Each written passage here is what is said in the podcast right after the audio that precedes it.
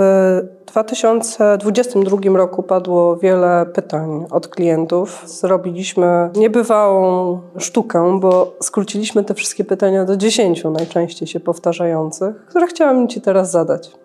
Dawaj. Myślę, że one będą ciekawe dla e, wszystkich naszych słuchaczy.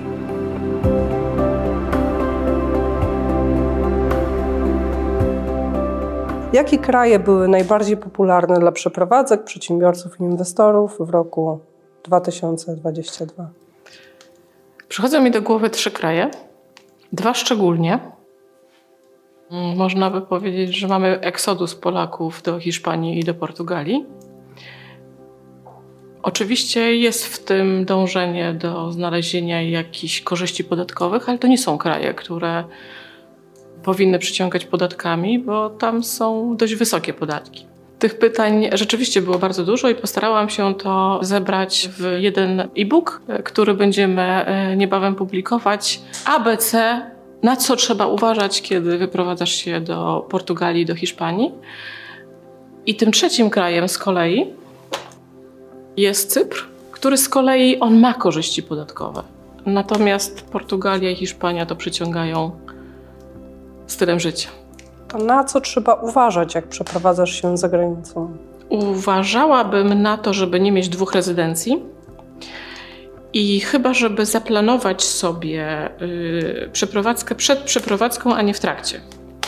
Bo yy, niektóre osoby zgłaszały się już yy, z problematyczną sytuacją. Yy, na co uważać przy przeprowadzce, tak? Tak. Uważałabym również, y, może nie uważałabym, ale też wiele osób próbuje utrzymać polską rezydencję, przenosząc się za granicę. To jest możliwe, ale znowu trzeba zaplanować sobie y, i czasami na przykład lepiej przenieść się do Szwajcarii, a nie do Włoch. Y, albo do Szwajcarii, a nie do Hiszpanii. Więc to są takie niuanse, na które warto zwrócić uwagę przed wyprowadzką. A jakie jest ryzyko z tą podwójną rezydencją? Jakbyś mogła doprecyzować? To już jest trzecie Dlaczego, pytanie. Na, na co uważać? Nie, doprecyzwuję jakby tylko i wyłącznie. Ryzyko jest takie, że możesz płacić podatek w dwóch krajach, Hmm? a tego nie chcesz. No tak. To naturalne kolejne pytanie w tym samym gatunku pytań, czyli czy można przenieść spółkę z Polski do innego kraju? Y, Możesz przenieść spółkę i niektórzy próbują to zrobić. Możesz to zrobić y, na dwa sposoby. Albo zakładasz nową spółkę i przynosisz biznes, albo możesz przenieść tą spółkę, przerejestrowując ją do y, rejestru za granicą. W obydwu przypadkach trzeba uważać na exit tax, ale czasami biznes tego wymaga, bo albo ze względu na reputację, kiedy masz inwestorów, którzy chcą, y, żebyś, y, żeby twój biznes był, miał head office poza Polską, albo ze względu na ryzyko y, biznesowe, kiedy twoja produkcja jest na froncie, na dobrą sprawę z perspektywy zagranicy, no to oczekują, że jednak otworzysz biznes za granicą. Czwarte pytanie, ta sama kategoria. Gdzie dziś przenieść biznes?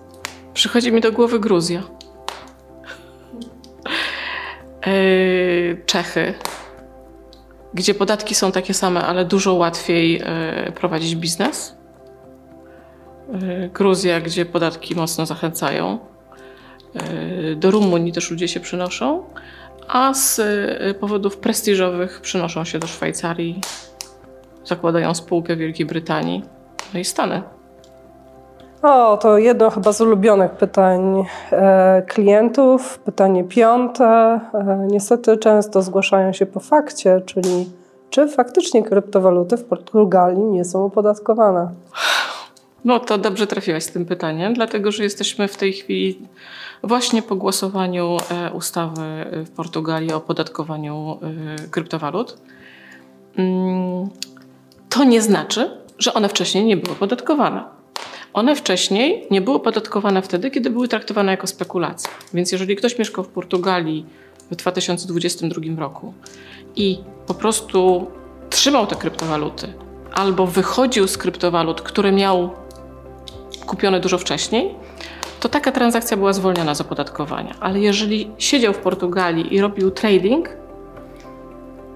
to yy, zgodnie z interpretacją organów skarbowych taki trading jest opodatkowany. To jest po prostu biznes profit. Od przyszłego roku yy, kryptowaluty będą w Portugalii postrzegane jako zysk kapitałowy i opodatkowane 28%, chyba że trzymamy kryptowaluty dłużej niż rok. Tak, chyba że trzymamy je dłużej niż rok. To pytanie wzbudziło dyskusję wśród wielu przedsiębiorców. Wydaje się jednak oczywiste. Czy mogę otworzyć za granicą rachunek bankowy? A wiesz, że yy, nie dla wszystkich jest oczywiste? Niektórzy się zastanawiają, czy to jest legalne, a my mamy przecież w Europie e, swobodę przepływu kapitału. Oczywiście, że można otworzyć rachunek bankowy i to nie wiąże się z żadnymi nawet, nie wiem, zmianą opodatkowania. Po prostu zamiast trzymać pieniądze w banku w Polsce, trzymasz pieniądze w banku za granicą. Yy, najczęściej proponuję Szwajcarię, ale to nie musi być Szwajcaria. To może być Austria, to może być Luksemburg, Liechtenstein, mogą być jeszcze rachunki bankowe poza Europą, co ma dodatkowe atuty. No ale jak najbardziej yy, w dzisiejszej sytuacji geopolitycznej, ja bym powiedziała, może to jest konieczne. I temu poświęcimy jeden odcinek. Czy warto rozdzielić działalność inwestycyjną i operacyjną? Czy warto rozdzielić działalność inwestycyjną i operacyjną? Trzeba. E, dlaczego? Dlatego, że w działalności operacyjnej generujesz potencjalnie ryzyka biznesowe, a działalność inwestycyjna e, wiąże się najczęściej z tym, że inwestujesz wcześniej zarobiony kapitał. Inwestujesz go po to, żeby go pomnażać, a nie po to, żeby on był w ryzykownej strukturze, gdzie obok prowadzisz działalność operacyjną.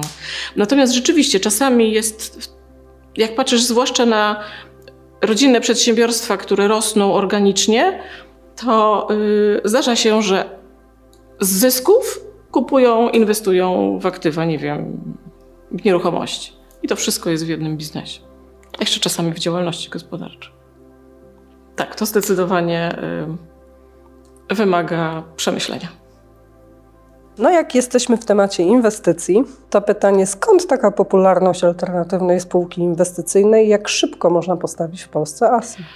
Yy, popularność yy, ASI wynika z tego, że wcześniej popularne były Fizany, które mm, dawały duże zwolnienia podatkowe i koszty tych funduszy bardzo szybko rosły. ASI dało alternatywę, właściwie z chwilą pojawienia się ASI, skończyły się fundusze. Ich jest coraz mniej. Rzadko kto jeszcze posiada fundusz inwestycyjny zamknięty. ASI daje zwolnienia mm, z y, podatku zysków kapitałowych przy relatywnie niskich kosztach utrzymania tej spółki. Założyć ASI można w kilka miesięcy. Niektórym zdarza się w dwa miesiące. To tylko zdarza się najlepszym. Zdecydowanie. Podejrzewam, że w lutym, marcu z tym pytaniem dzwoniło 3 czwarte klientów, czyli jak skutecznie zabezpieczyć majątek w świetle wydarzeń, które dotknęły Ukrainę. Tak. Y, bardzo dużo osób y, się pojawiło w y, marcu, w kwietniu. Trochę z paniką, jak szybko otworzyć rachunek bankowy za granicą i uchronić kapitał finansowy.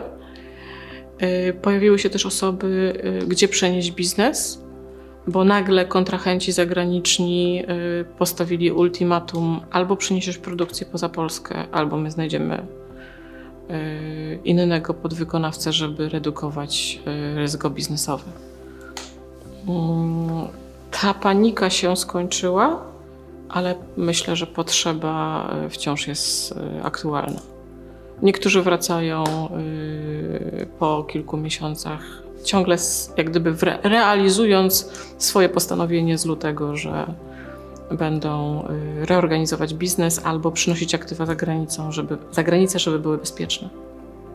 Dziesiąte pytanie. Już jesteśmy na końcu tej bardzo ciekawej listy. Mm, Takie pytanie specjalne do Ciebie. Czego nauczył Cię rok 2022? Sytuacji klientów, niespodziewane wydarzenia jak agresja Rosji na Ukrainę, recesja. Ja myślę, że w tym roku ym, ja zauważyłam, że y, kiedy pracuję z klientem, to tak dużo się dzieje i tak jest dynamicznie, że mimo, że zadaje on pytanie na przykład o kwestie podatkowe, to ja powinnam patrzeć na jego sytuację holistycznie. Y, I to, że tak długo pracuję w tych kwestiach międzynarodowych, daje mi czasami możliwość pokazania mu zupełnie innych ryzyk albo zupełnie innego spojrzenia na to, co on planuje. Y, To nawet nie musi być kwestia międzynarodowa, czasami może być kwestia stricte struktury polskiej. On ma plan y, przeprowadzenia na przykład y, założenia y, fundacji, która będzie dbała o jego kolekcję sztuki, a potem się okazuje, no dobrze, ale ta fundacja nie zapewni sukcesji tej kolekcji sztuki.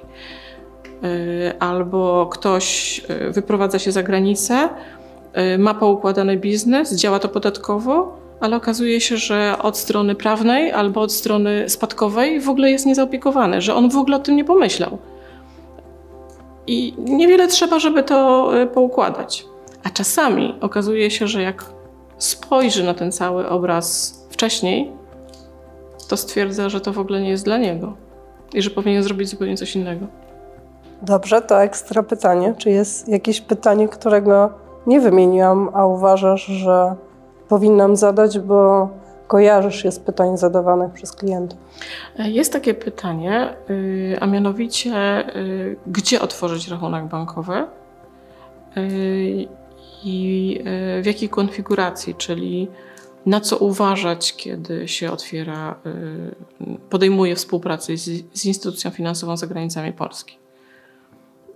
I muszę powiedzieć, że w tym zakresie dobrze, że są takie pytania, że to nie jest tak, że kolega ma, to ja również otworzę. Mm, Dobrze, że nie, chociaż czasami się zdarza, tak jak w przypadku nabycia nieruchomości, że są inwestycje, decyzje podjęte przy y, inwestycyjne przy y, winie w Sylwestra. Y, I rzeczywiście dobrze, że inwestorzy weryfikują, z jakimi instytucjami finansowymi współpracować, zanim podejmą taką decyzję. Te wszystkie pytania, z którymi się zwróciliście w tym roku, świadczą o tym, że to był specjalny rok, bardzo dynamiczny. Naprawdę Wasze potrzeby były przeróżne.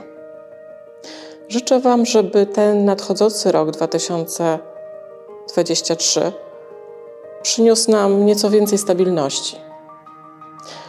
Nadal się rozwijajcie, nadal bądźcie otwarci na świat ale bądźmy wszyscy konsekwentni i stabilni w rozwoju naszych biznesów, w rozwoju nas samych, naszych rodzin. A w te nadchodzące święta spędźmy czas sami ze sobą. Spokoju Wam życzę.